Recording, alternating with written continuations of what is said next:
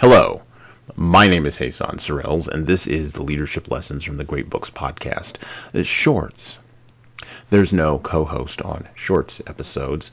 These are now six to eight minute observations, ideas, thoughts, or rants about the literature, philosophy, psychology, and the theology of leadership.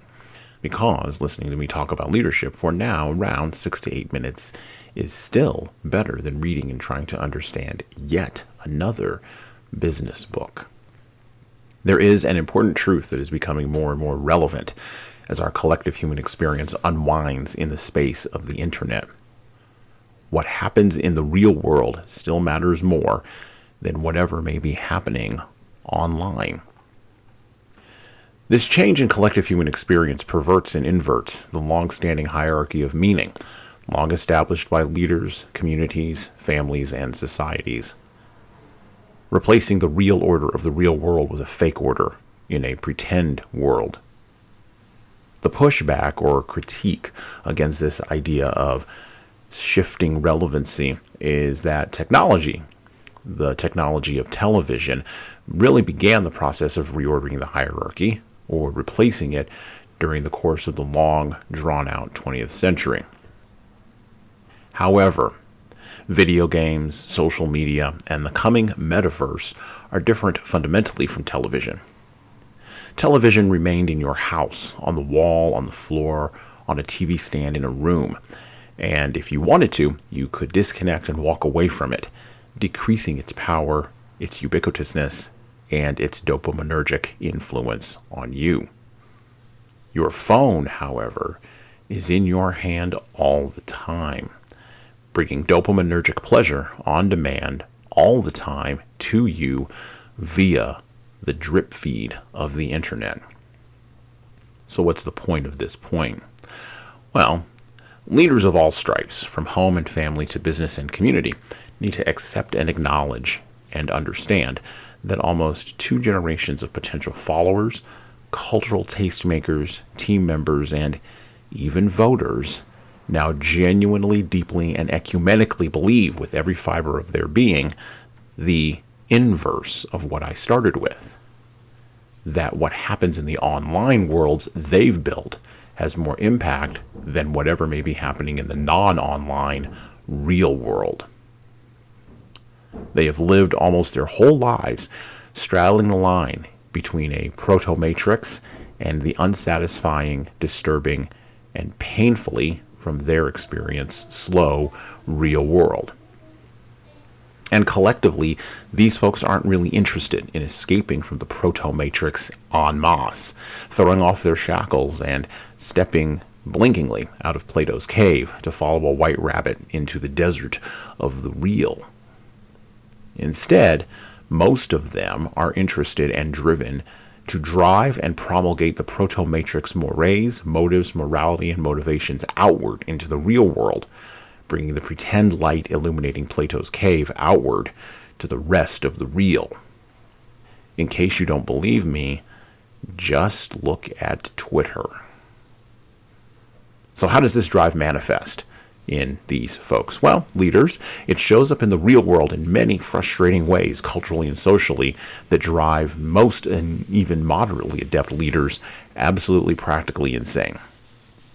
Disenchantment with the rate of change, agitating passive aggressively and then losing interest, a low ability to communicate in a face to face interaction, shunning or limiting real human confrontation and messy interaction in favor of the comfort of social ostracization online, where, quote unquote, everything worthwhile really happens. So, now that I've explained it, what can a leader do about this? Well, first let's make an acknowledgement. Sure, parents and society and culture should have done a better job of keeping our children out of the proto matrix parents should have been more aware of the impact of these mobile, compact technological devices. We all collectively should have realized the nature of the atomic bomb the technologists set off underneath all of our noses, gilded with promises of plenty, peace, and prosperity. But they, the parents, and we collectively weren't aware when this bomb went off. So now, as leaders, we are tasked with the responsibility of doing the hard things in a long twilight struggle against the coming proto matrix blind tide. So, leaders, ride the lightning with your followers' inevitable impatience about the rate of change in comparison to the speed of a tweet. Leaders, over explain yourself, your motives, and your mission. Over accommodate for those tendencies that may seem weird but aren't off mission, unethical, or fundamentally immoral. And overexpose those seeking to escape from the proto matrix of the internet and its false promises. And there are a few folks looking to escape. And plant in them and nurture in them the wisdom you've acquired through doing hard things in the real world. Finally, leaders, don't, please don't, try to be hip or cool in order to appeal to a fleeting cultural moment in an online space you've never heard of or even taken the time to visit. Be cranky if you're cranky, or kind if you're kind, but don't react offensively to fake social pressure.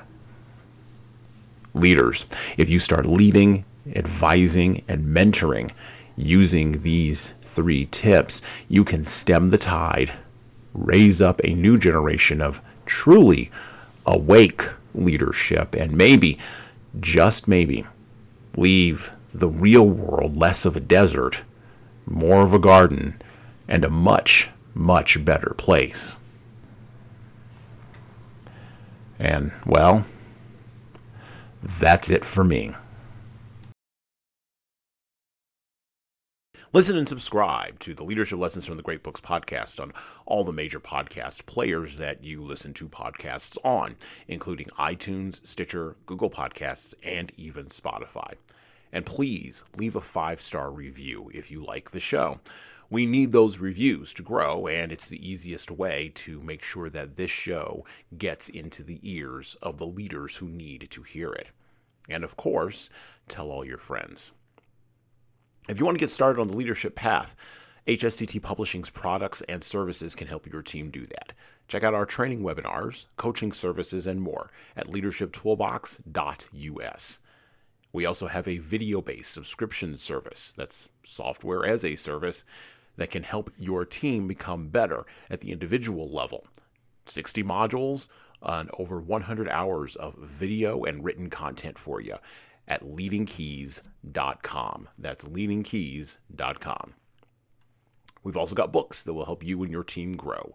Pick up a copy today of My Boss Doesn't Care 100 Essays on Disrupting Your Workplace by Disrupting Your Boss, and subscribe to the Little Red podcast I launched earlier this year with the same name as that little red book.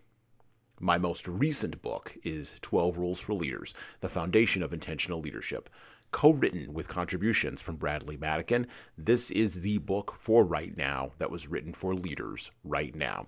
Pick up a copy by heading over to 12rulesleadersbook.com backslash now.